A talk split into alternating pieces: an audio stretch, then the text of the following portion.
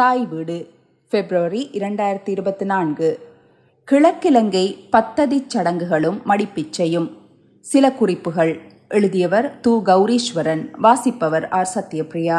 அறிமுகம்.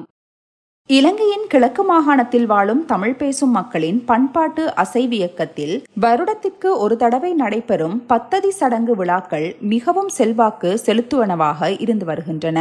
கிழக்கிலங்கை பத்ததி சடங்குகள் பல்வகை தன்மைகள் நிறைந்தவையாகவும் கிழக்கிலங்கையில் வாழும் தமிழ் பேசும் சமூகங்களை சேர்ந்த மக்களின் வரலாற்றுகளுடன் பின்னி பிணைந்தவையாகவும் விளங்கி வருகின்றன.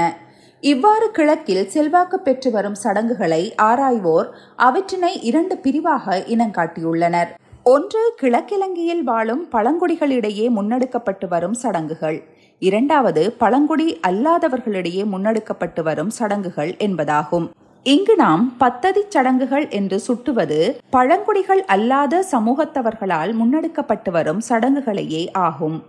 இப்பத்ததி சடங்குகள் கிழக்கிலங்கையில் வாழும் பழங்குடிகளின் சடங்கு பண்பாடுகளிலிருந்து பல்வேறு விடயங்களையும் உள்வாங்கி தனித்துவமான பத்ததி சடங்குகளாக கட்டமைக்கப்பட்டுள்ளமையினையும் ஆராய்ந்தறிய முடிகின்றது. பத்ததி சடங்குகளின் பிரதான தெய்வமாக மாரியம்மன் விளங்குவதனை கண்டறிய முடிகின்றது. கிழக்கிலங்கையில், குறிப்பாக மட்டக்களப்பில் வாழும் சைவ சமயத்தவர் என பொதுவாக அழைக்கப்படும் தமிழ் பேசும் சமூகங்களிடையே மாரியம்மன் வழிபாடு பிரதானமாக இருந்து வருகின்றது.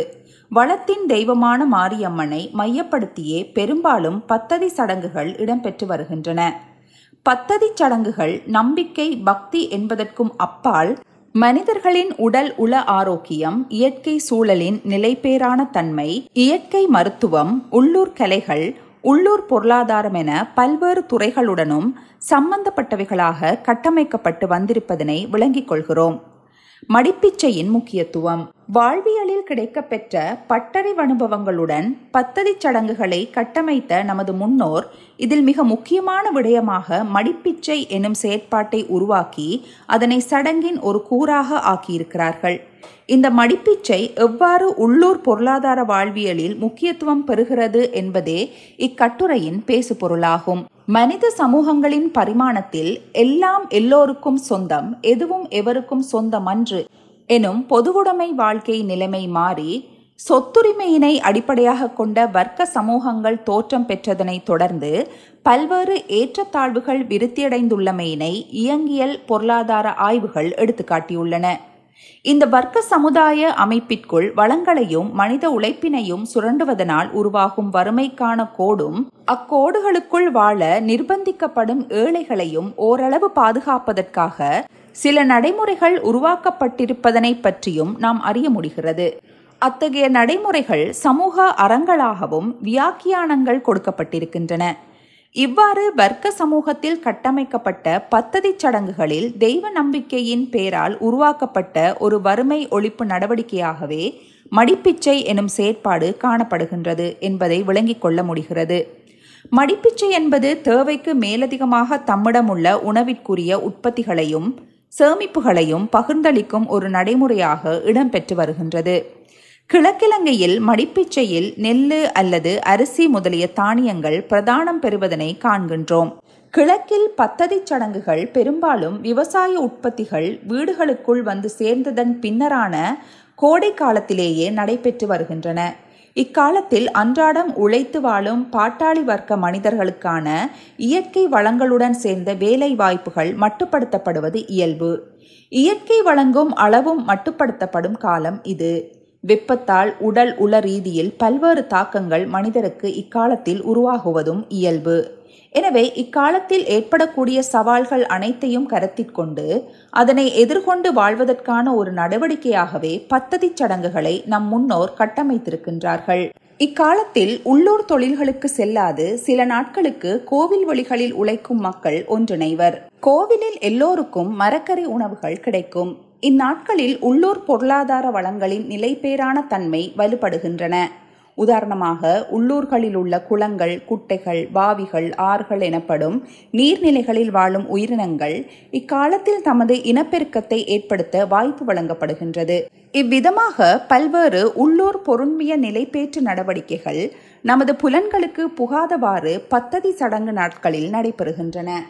இவ்வாறான நாட்களில் சடங்கின் நிறைவு அண்மிக்கும் போது அம்பாளுக்கு மடிப்பிச்சை பெறுவதற்காக பெரும்பாலான பெண்கள் ஊரின் ஒவ்வொரு வீட்டிற்கும் செல்வார்கள். மடிப்பிச்சை கேட்டு ஒருவர் வந்தால் அவரை அம்பாளாகவே கருதி இன்முகத்துடன் வரவேற்று தம்மிடம் உள்ள தானியத்தில் ஒரு கைப்பிடி அளவாவது வழங்க வேண்டும் என்ற வழக்காறு நமது ஊர்களில் வலுவாக இருந்து வருகின்றது. ஒருவர் தனது மடியில் சுமக்கக்கூடிய அளவு பிச்சையினை பெற்று நேராக கோவிலுக்கு சென்று கோவிலை வலம் வந்து அதனை காணிக்கையாக கோவிலுக்கு ஒப்படைப்பார். இவ்வாறு கோவிலில் சிறு துளி பெரு வெள்ளம் போல் மடிப்பிச்சைகளின் சேகரிப்பு பெருங்குவியலாக மாறும்.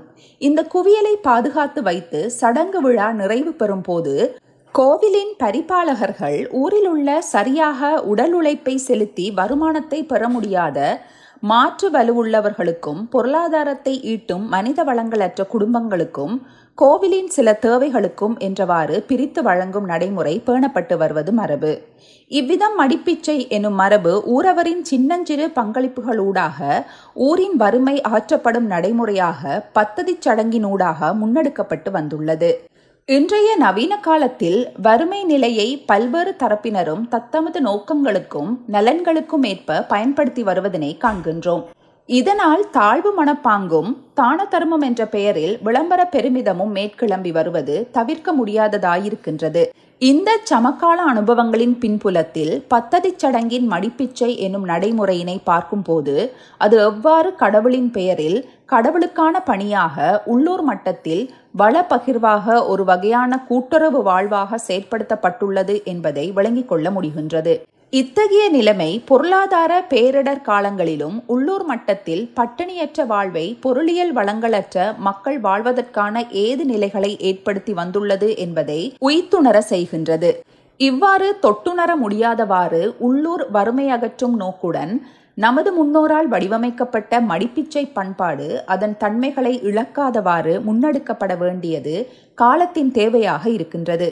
நம்முடன் வாழும் நமது உறவுகள் கையேந்தாதவாறு ஊரின் உறவுகளின் பங்களிப்பினூடாக தமது பொருளாதார நெருக்கடி காலத்திலிருந்து மீண்டெழுவதற்கான பொறிமுறைகளை கொண்ட பத்ததி சடங்கு பண்பாட்டின் மடிப்பிச்சையின் மகத்துவத்தை கருத்திற்கொண்டு மடிப்பிச்சையினை மீளுருவாக்கி முன்னெடுக்க வேண்டியது இன்றைய நவீன வர்க்க சமுதாயத்தில் வாழ நிர்பந்திக்கப்பட்டுள்ள மனிதர்களின் கடமையாக உள்ளது.